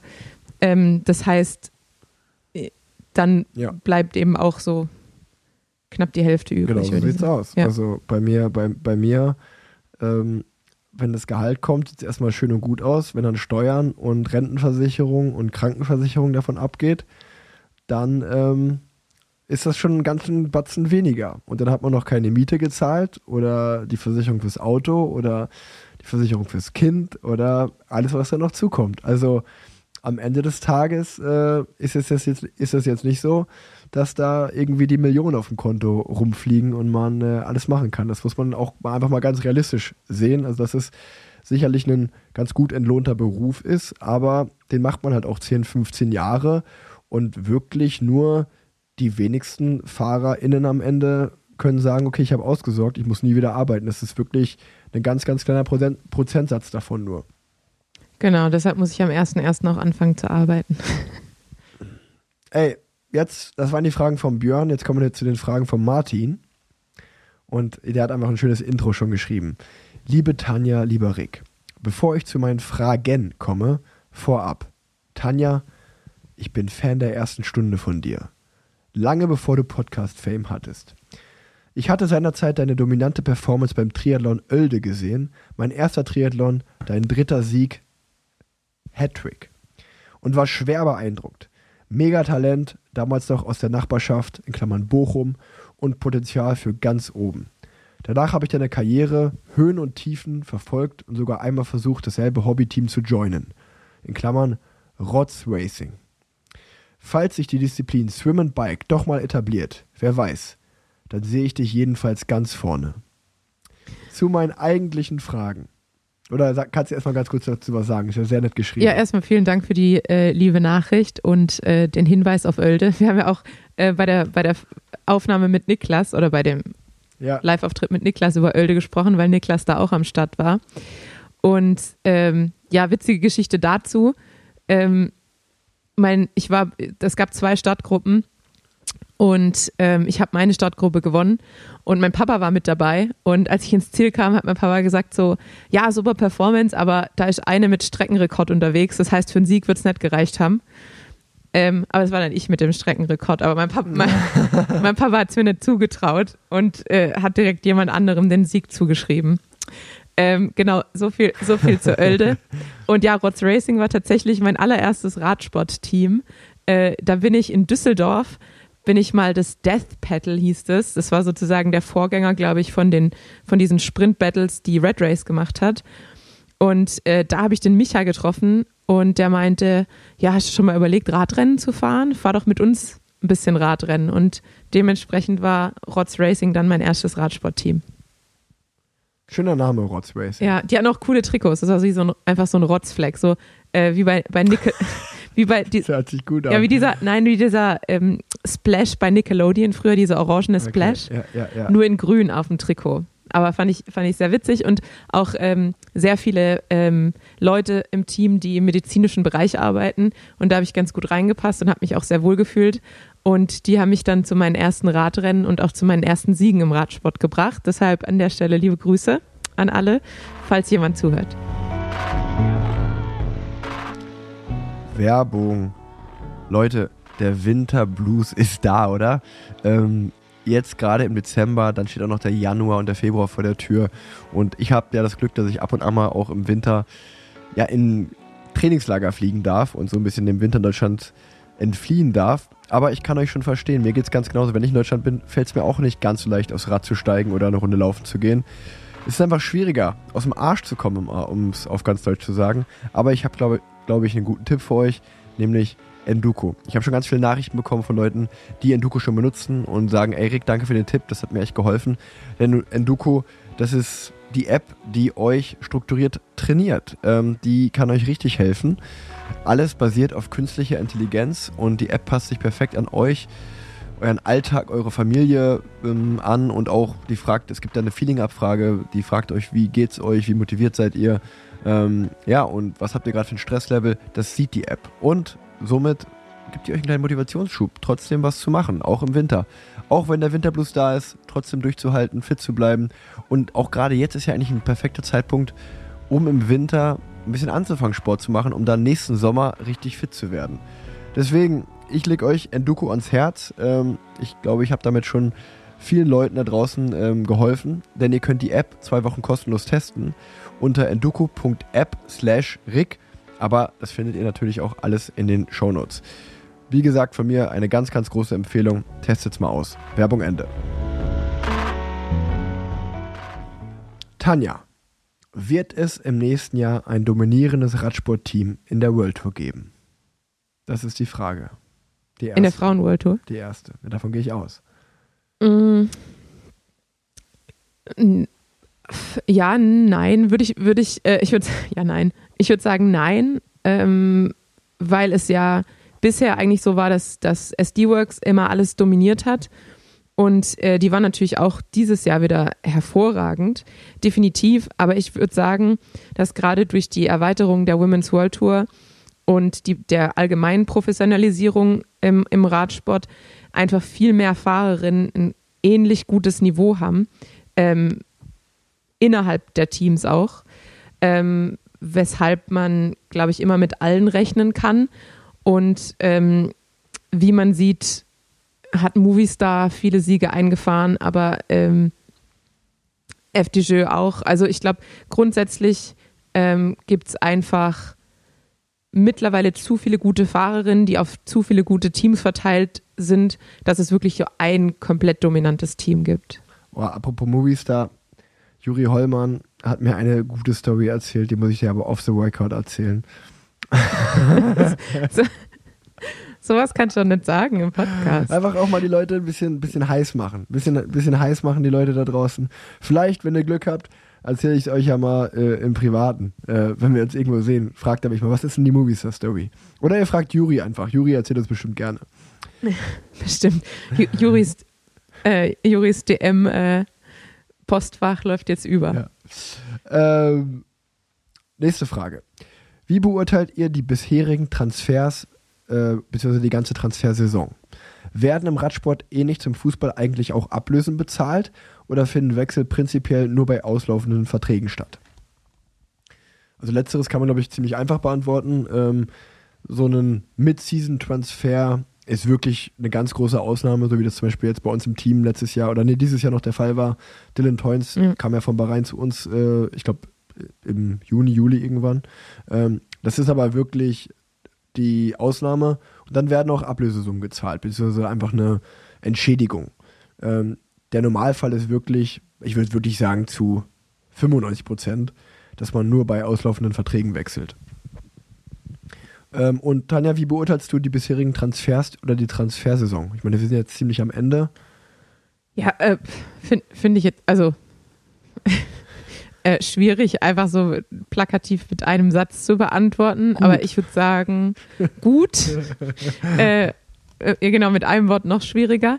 Aber grundsätzlich würde ich sagen, es hat bisher hat es mir auf jeden Fall sehr viel Lust darauf gemacht, nächstes Jahr äh, Radsport zu gucken. Also ich bin, ja, ja. bin sehr gespannt, ähm, weil es doch viele Wechsel gab und auch letzte Woche hatte ich Aliane als Gast da, die jetzt nach langen Jahren bei DSM zu einem, zum, mit Movistar zu einem ganz anderen Team, äh, mit einer ganz anderen Teamkultur und äh, einem anderen Teamaufbau wechselt ja, da bin ich einfach gespannt, was da passiert. Es haben auch ganz viele, es sind, glaube ich, ganz viele junge Fahrerinnen oder auch Fahrerinnen, die so ein bisschen Quereinstieg äh, in den Radsport gewählt haben.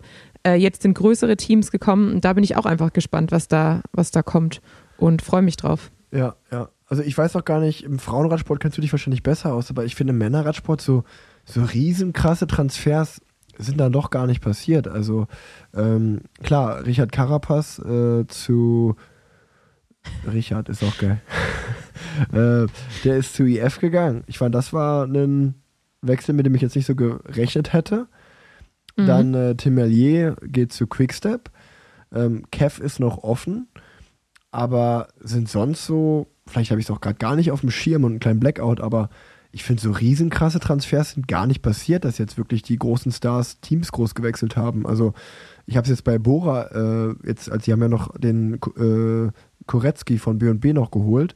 Und das war auch zum Beispiel bei Bora einfach nur in Klammern der vierte Transfer, den die dieses Jahr gemacht haben, weil die natürlich aber auch einfach einen, die haben das Jahr davor viele Transfers getätigt und haben jetzt ein super gut funktionierendes Team. Das heißt, da muss jetzt nicht viel nachjustiert werden. Ähm, aber ich finde, es ist so ein bisschen beispielhaft eigentlich fast für dieses Jahr, dass jetzt so riesengroße Transfers sind mir jetzt gar nicht in Erinnerung geblieben. Also im Frauenradsport würde ich sagen, ist ein bisschen anders. Also da gab es jetzt schon viele Transfers, weil ja auch neue Teams geöffnet, ja, ja, eröffnet ja. wurden. Ähm, also gerade dieses Next Generation Team, äh, wo jetzt viele Fahrerinnen, also Romy Kasper geht dahin von Jumbo Visma, äh, Ashley Muhlmann Passio geht dahin von SD Works. Ähm, und äh, FDJ hat, glaube ich, auch sehr viele neue Fahrerinnen. Also ich glaube grundsätzlich, äh, Brody Brody Chapman geht zu Trek Segafredo, meine ich, von FDJ. Also es gibt schon jetzt äh, sehr viel Transfers von Fahrern, die auch lange Zeit in festen Teams war, waren. Äh, Audrey Conorago, die ja jetzt eigentlich zu BNB gegangen wäre, vorher bei Tra Track war. Ähm, da bleibt jetzt auch spannend, wo die äh, am Ende hinkommt. Deshalb, ja, äh, fand ich, fand ich schon, hat es mir schon sehr viel Lust auf die nächste Saison gemacht auf dem Frauenmarkt auf jeden Fall, würde ich sagen, viel passiert. Ricarda Bauernfeind ähm, von vom Generation-Team bei Canyon SRAM jetzt ins Hauptteam, also ins World Tour-Team aufgestiegen. Da bin ich auch sehr gespannt, wie sie sich in der World Tour schlägt. Also ich glaube, von ihr können wir noch einiges erwarten und sehen und äh, ich freue mich sehr drauf. Ja, deshalb, da bleibt es auf jeden Fall spannend. Und dann kommt natürlich auch nächste Woche noch äh, die Swift Academy-Siegerin bei Canyon SRAM dazu, was für mich natürlich als ehemalige Teilnehmerin äh, auch immer sehr spannend ist. Ja, ähm, und ich glaube, also was man dazu sagen kann, ist auch, dass unser Team, wir machen jetzt auch ein Frauenteam auf, habe ich mitbekommen. Also wir haben ihr habt ja schon, ja, ihr habt genau, ja schon eins. Die sind ja, die sind, die habe ich jetzt, äh, ja, das war aber so ein so halb und jetzt ist es so richtig nächstes Jahr. Wir sind übrigens auch vor Ort hier im Trainingslager und ähm, wir machen dann auch noch einen Frauenkontinentalteam, glaube ich, auf, also noch so ein Farmteam fürs Frauenteam. Also wir haben ja auch ein Development-Team fürs Männerteam. Also wir haben dann mittlerweile vier Teams. Und ähm, es gab irgendwie so, und, und Sylvan Adams, unser Teameigner, hat ja mal 200 afghanische Mädchen äh, gerettet. Und dann äh, gibt es ja in Ruanda diese Academy, die wir aufbauen. Und ihr müsst mir verzeihen, ich habe den genauen Ablauf vergessen, aber irgendwie läuft es so, dass es da auch wieder intern ähm, Wettkämpfe gibt. Und äh, jetzt im ersten Jahr haben die zwei Schwestern gewonnen, die damit äh, aus Afghanistan geflüchtet waren, aus Afghanistan, aus Afghanistan geflüchtet waren, äh, sind. Und ähm, die fahren jetzt fürs Frauenteam, wenn ich es richtig mitbekommen habe. Zumindest fürs Development-Team, glaube ich. Also da wird äh, auch viel gemacht äh, für Gleichberechtigung und vor allen Dingen auch für Chancengleichheit aus egal welcher sozialen Herkunft, was natürlich riesenschwierig ist, das hinzubekommen, aber daran wird gearbeitet. Also das auch mal kurz so als kleine Zwischeninfo. Ähm, was eigentlich auch einer der Gründe sein sollte, weil warum ein Team wie Israel Premier Tech nicht in die das Männerteam nicht als die World Tour Lizenz entzogen werden sollte, weil zeigt mir irgendwelche anderen Teams, die vier Teams an den Start schicken. Ähm, ich glaube, wir haben sogar ja. noch ein Bahnteam. Wir haben sogar fünf Teams, wird mir gesagt. Also wir haben ein Bahnteam, wir haben ein Frauenteam, wir haben ein Frauen-Development-Team, wir haben ein Männer-Development-Team und wir haben ein Männer-Team. Also da wirkt er wirklich äh, sehr breit gefächert investiert. Und ähm, das nochmal als kurze Info. Und jetzt die letzte Frage von Martin. Die ist an mich. Rick, äh, wen würdest du dir im Idealfall als Neuzugang für das Hinterrad wünschen? Mark Cavendish und äh, beispielsweise einen Pascal Ackermann oder Max Walscheid. Natürlich ähm, merke ich auch gerade, dass jetzt, wo Alex Dowsett und Matthias Brende nicht mehr im Team sind, die, die fehlen mir ganz besonders. Ich muss auch so ein bisschen, ja, meine eine neue Gruppe oder meinen neuen Platz im Team finden, da bin ich ganz ehrlich. Das habe ich jetzt auch im Trainingslager gemerkt, dass äh, ja, meine besten Buddies auch das Jahr davor, als André aufgehört hat, jetzt erstmal nicht da sind, dass für mich eine ganze Umstellung wird, eine ganz schöne Umstellung wird. Und ähm, ja, ich meine, mit Leuten, mit denen man die Muttersprache spricht, also zum Beispiel mit Pascal oder mit Max Walscheid, wir haben ja viele tolle Sprinter in Deutschland, auch in Phil Bauhaus, ähm, würde ich sicherlich nicht Nein sagen, ähm, denen auch äh, im Sprint anzufahren oder im Sprint zu helfen. Sehr, sehr gerne. Realistisch gesehen jetzt gerade ist es wirklich so, dass nur noch mal Cavendish auf dem Markt ist. Ähm, aber sonst äh, glaube ich auch für einen Fabio Jakobsen, Tim Merlier, äh, Pascal Ackermann, ja, wir haben ganz viele tolle Sprinter da draußen, um Caleb Ewan nicht zu vergessen. Und ähm, ich glaube, für einen Anfahrer ist es immer ein Traum, für einen Weltklasse-Sprinter anzufahren. Und ähm, von daher bin ich jetzt gerade sehr, sehr happy mit Giacomo Nizzolo, mit dem äh, verstehe ich mich ja privat auch sehr gut. Aber schauen wir mal noch, was so im passiert. Ob Kev kommt, ob Kev nicht kommt äh, und was dann auch. Ich sag mal, das Schöne ist ja, im Endeffekt geht das, das Spieljahr von Jahr zu Jahr immer wieder aufs Neue los. Und ähm, das waren dann mal die Fragen von Björn und von Martin. Ja, vielen Dank. Vielen Dank für die Fragen an euch beide. Und ich hoffe, wir haben die äh, zur Zufriedenheit beantwortet. Ich habe ja letzte Woche auch zu Fragen aufgerufen und habe jetzt auch mal geguckt, ob eigentlich noch viele übrig sind. Äh, aber eigentlich haben wir schon äh, so ziemlich alle beantwortet, würde ich sagen. Ja, wenn ihr noch Fragen also habt, stellt die dann auch einfach gerne. Das können wir in der letzten großen Parallelweltenfolge dieses Jahr beantworten. Wir haben jetzt auch genau. schon eine Stunde 15 auf dem, auf dem Rechner, auf dem Rücken, ja. was auch immer. Ihr merkt, ich, ja, dann, dann, dann. ich bin auch nicht mehr gut im Sprechen gerade. Ja, wie, wie mit den australischen äh, Austauschschülern. Wenn man zu, lang, zu lange im Ausland ist, dann vergisst man einfach die, die, die Muttersprache. Ähm, ich habe nur noch zwei Fragen sozusagen von letzter Woche. Die eine ist aber, finde ich, so schwer zu beantworten, vor allem kurz und knapp, ähm, dass ich die eigentlich schieben würde. Okay. Ähm, deshalb nur noch eine kurze Frage eigentlich, die du mit Ja und Nein oder Nein beantworten kannst. Ähm, von Rick ähm, an Rick äh, musste der Verkauf von deinen Teamklamotten mit dem Team abgesprochen werden. Also der Flohmarkt, den du bei Raw gemacht hast, muss es irgendwie abgesegnet werden oder war das kein Problem? Nee, nee, nee. Das, äh, die gehen, glaube ich, bei Übergabe in unseren Besitz über. Und ähm, das Team interessiert das nicht wirklich, was damit passiert. An der Stelle kann ich nochmal sagen, danke an alle, die gekommen sind. Ähm, war ein wirklich schöner Nachmittag ähm, und äh, auch für alle, die das interessiert hat. Ähm, es war einfach super cool halt. Ich, deswegen habe ich auch, ich habe viele Nachrichten bekommen, so, ey, kannst du mir nicht was schicken davon? Nee, ich würde, ich wollte es gerne vor Ort verkaufen, um auch die Leute zu sehen ähm, und kennenzulernen, die die Sachen haben wollen. Es war echt ein bisschen verrückt, weil dann um 14 Uhr als der Laden aufging, standen da 40, 50 Leute und wollten, wollten die Sachen haben.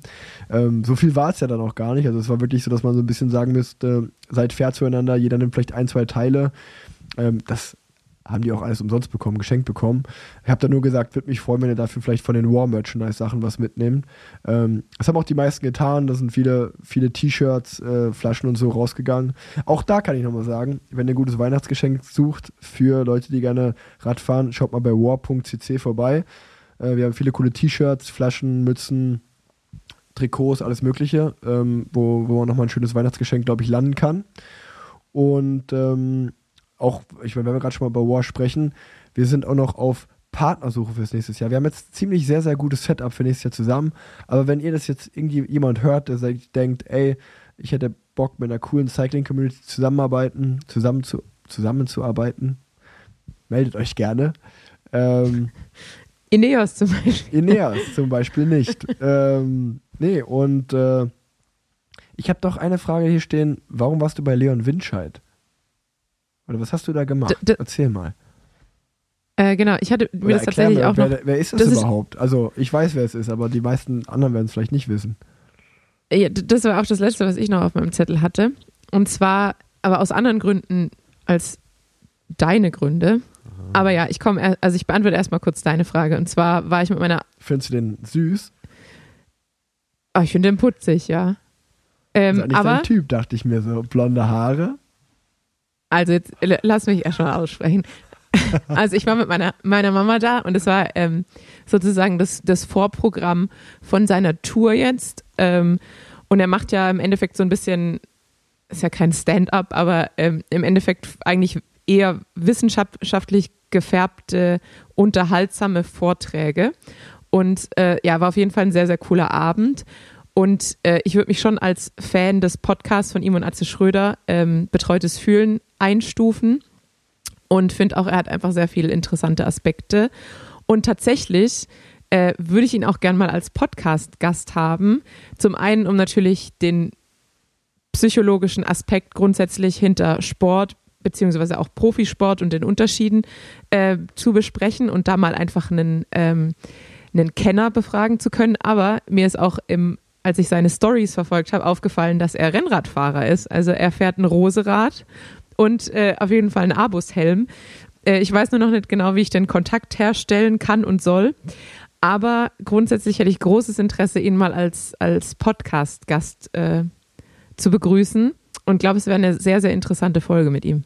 Das glaube ich auch. Also, falls irgendjemand Leon Winscheid kennt, wenn nicht, müssen wir ihn persönlich anschreiben. Aber falls irgendjemand kennt oder einen Kontakt hat, hey Leon, wenn du gerne den Podcast mal mit Tanja, bei Tanja, bei Plan Z zu Gast sein willst, ich würde mir die Folge auf jeden Fall anhören. Hätte ich sehr großes Interesse und Lust drauf.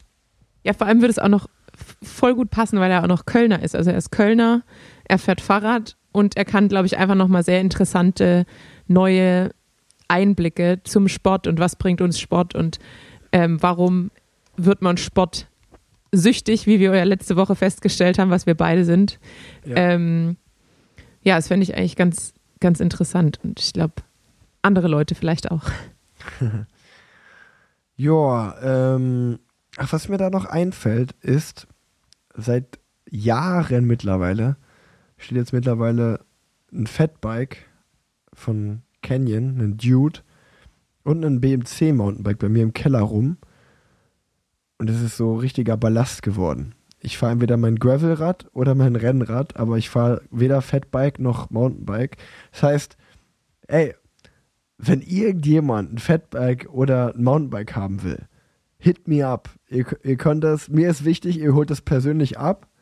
So, weißt du, so, dann, dann, ich will das nicht schicken oder irgendwas, so, ihr könnt das bei mir abholen. So, Hauptsache, ich bin das los. Also, falls es hier irgendjemand gerade braucht, schreibt mir doch vielleicht mal. Dann sagt doch schnell noch die Rahmengröße dazu. Boah, das ist, äh, ich fahre eine 54, aber ich glaube, das Mountainbike ist relativ groß. Es ist eher so ein 56, 58. Ähm, und das Fatbike, ja, man muss schon ein Fatbike-Typ sein, ne? Also das ist, da kann ich drauf fahren. Also das Fatbike hat so einen Button, dass du den, dass du den Sattel hoch und runter machst. Also da fährt sowohl Leo drauf, die ja jetzt eher was zierlicher ist, als auch ich kann darauf fahren. Also ähm, ja, das mal, das mal an der Stelle. Ich will, ich will Räder loswerden. Und ähm, ich habe noch, ich habe leider noch einen traurigen Punkt. Einen traurigen Punkt habe ich noch hinten raus. Okay. Also ich will die, die Flinte nicht zu früh ins Korn werfen, aber ich will ganz ehrlich zu euch sein. Wir haben ja im August den Cycling Revolution Trailer veröffentlicht und alles. Und obwohl wir nochmal sehr gute Kontakte zu verschiedensten Senderanstalten, Sendern oder auch Leuten, die sowas drehen, machen, sehe ich das Projekt nicht wirklich in die Tat umgesetzt. Also ich glaube, das wird nichts. Also wenn da irgendjemand da draußen sich auf die Doku freut, ähm, es wird, glaube ich, ziemlich schwierig. Vielleicht hört es ja jetzt noch mal jemand im allerletzten Moment sagt, nee, das können wir nicht sterben lassen. Äh, wir zeigen das irgendwo. Dafür gibt es doch eine Zielgruppe. Das denke ich nämlich auch. Aber man könnte es vielleicht auf eigene Faust durchbringen irgendwie, aber das müsste ich dann zwischen Podcast und Rennkalender und alles andere quetschen auf eigene Faust. Weiß ich nicht, äh, ob man sich das noch aufhalsen soll, aber ähm, also ohne dann auch die Sicherheit zu haben, dass es irgendwo gezeigt wird, wo es relevant ist und das ist ja der Anspruch von diesem ganzen Projekt. Ähm, wollte ich auch mal, das ist ja, ich meine, eigentlich ist Fest und Flauschig der Gläserne Podcast, aber wir claimen das jetzt auch mal für uns, wir sind auch der Gläserne Podcast und das wollte ich mal ganz transparent mit euch teilen. Aber eigentlich sitzt du doch mit dem schönen Branko direkt an der Quelle. Ja, bei Sat 1 oder was? Also, ich weiß jetzt nicht, ob. ist, ist, dir nicht, ist dir nicht relevant genug? nee, das ist sehr relevant, aber ich glaube, ich glaube, ich weiß nicht, ob wenn ich das Sat 1 pitche, eigentlich arbeitet ja, okay, das ist jetzt sehr privat, Branko ja nur für, für eine Produktionsfirma, wenn ich das richtig weiß. Aber ähm, ich weiß es nicht, ey.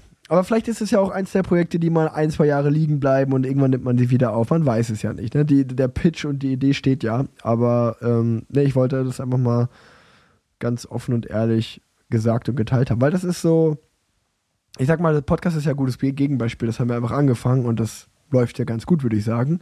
Und vieles andere, was ich so nebenbei mache, läuft ja auch ganz gut. Aber da ist es so, bei, der, bei dem Doku-Thema zum Beispiel ist es so, das läuft halt wirklich gar nicht. Und äh, das ist ja auch manchmal ganz gut so, dass halt, äh, ja, so ist das Leben, würde ich sagen. Ne? Äh, es gibt, es du, gibt Höhen und Tiefen. Ja, und wie du zu Beginn äh, schon gesagt hast, nicht all deine Ideen sind immer gute Ideen. So. Obwohl, ich die, obwohl ich die Idee tatsächlich auch sehr gut fand. Ja, fand ich auch. Fand ich auch. Aber ähm, ja, ja. Ich glaube, da wird, wird auch einfach die Cycling-Zielgruppe, also unsere, unsere Radsport-Zielgruppe, die wird da unterschätzt, weil es sind dann doch viel, viel mehr, als viele da draußen glauben. Und das wäre ja auch, wie gesagt, das wäre ja keine Doku über mich gewesen, sondern es wäre eigentlich ein Querschnitt durch die Rad-Community gewesen. Die deutsche Rad-Community. Apropos, habe ich eigentlich im Podcast schon mal erzählt, dass ich auch bei Netflix bin? Nee, hast du nicht. Habe ich nicht erzählt. Und zwar habe ich eine witzige ähm, Entdeckung gemacht. In so einer Nacht, wo ich mal wieder nicht schlafen konnte, äh, habe ich mich durch Netflix geklickt und da gibt es so eine Serie. Tiger King. Ich weiß natürlich. nee, ich weiß natürlich nicht, nicht mehr, wie die heißt, aber es geht so ein bisschen um unterschiedliche Sportarten ähm, und unterschiedliche, sag ich mal, tendenziell eher riskante Sportarten oder extreme Sportarten. Und da ist tatsächlich in einem. Intro, in, ein, in einem Intro, ist auf einmal ein Bild von Paris-Roubaix und dann dachte ich mir so, hey, da wird doch jetzt nicht Paris-Roubaix dabei sein. Und dann haben die tatsächlich Ellen van Dijk begleitet. Ach, Haus des so Geldes. Ein, so ein kurzer Snippet äh, zu, zu Paris-Roubaix und ich fahre einmal durchs Bild. Und da habe ich gedacht, guck mal, es ist wie bei Netflix. Made habe ich mich richtig gefreut. Ja, direkt erstmal Screenshot gemacht für die, für die Enkel. Netflix-Fame. Tanja Ehre hat Netflix-Fame. Genau. Ich sehe auch richtig, äh, richtig angespannt aus. Aber gut. The sky is the limit, Tanja. Ich glaube an dich. Danke, danke. So, ich glaube, das war es wirklich. Ähm, ich fahre morgen nochmal eine Runde Rad, dann fliege ich nach Hause und gehe auf den Kölner Weihnachtsmarkt und trinke mir einen schönen Glühwein. Ähm, darauf freue ich mich jetzt. Und ähm, tatsächlich steht jetzt noch der der Abend an, an dem die neuen Teamkollegen eingeweiht werden. Von daher freue ich mich da auch sehr drauf. Die wissen noch nichts von ihrem Glück, aber ich weiß es schon. Da bin ich gespannt, was kommt. Ich habe tatsächlich gestern meinen ersten Glühwein getrunken und zwar äh, mit Richie von GCN, mit dem ich eine Runde ah, gedreht habe. Da wollte ich auch noch drei. Ja, jetzt gut, dass du sagst. Das heißt, äh, das wird wahrscheinlich auch irgendwann demnächst bald äh, rauskommen. Das heißt, wer noch nicht von, genug von mir gehört hat, was ich mir kaum vorstellen kann, der darf sich das anschauen. Sehr gut. Also GCN auf Deutsch. Ähm, bald kommt dann eine Folge mit Tanja, aber könnt euch auch schon die Folge mit André Greipel anschauen. Die ist nämlich auch erst vor zwei, drei Tagen erschienen. Sehr sympathisches Interview. Ähm, sowohl mit André als auch der Richie macht das sehr gut. Und ähm, ja. ich glaube einfach, der YouTube-Channel GCN auf Deutsch ist sowieso ein Follow und ein ähm, ja, Blick mal auf die YouTube-Seite wert. Ähm, dementsprechend ist das doch, glaube ich, ein ganz guter Übergang. Wir hören jetzt mit auf mit dem Podcast. Wenn ihr noch nicht genug Radsport habt, dann geht auf den YouTube-Channel GCN auf Deutsch und suchtet weiter. Cycling, Cycling, Cycling. Definitiv. Ich wünsche dabei viel Spaß und vielen Dank fürs Zuhören. Und der Podcast wird natürlich präsentiert von Swift. Bye, bye.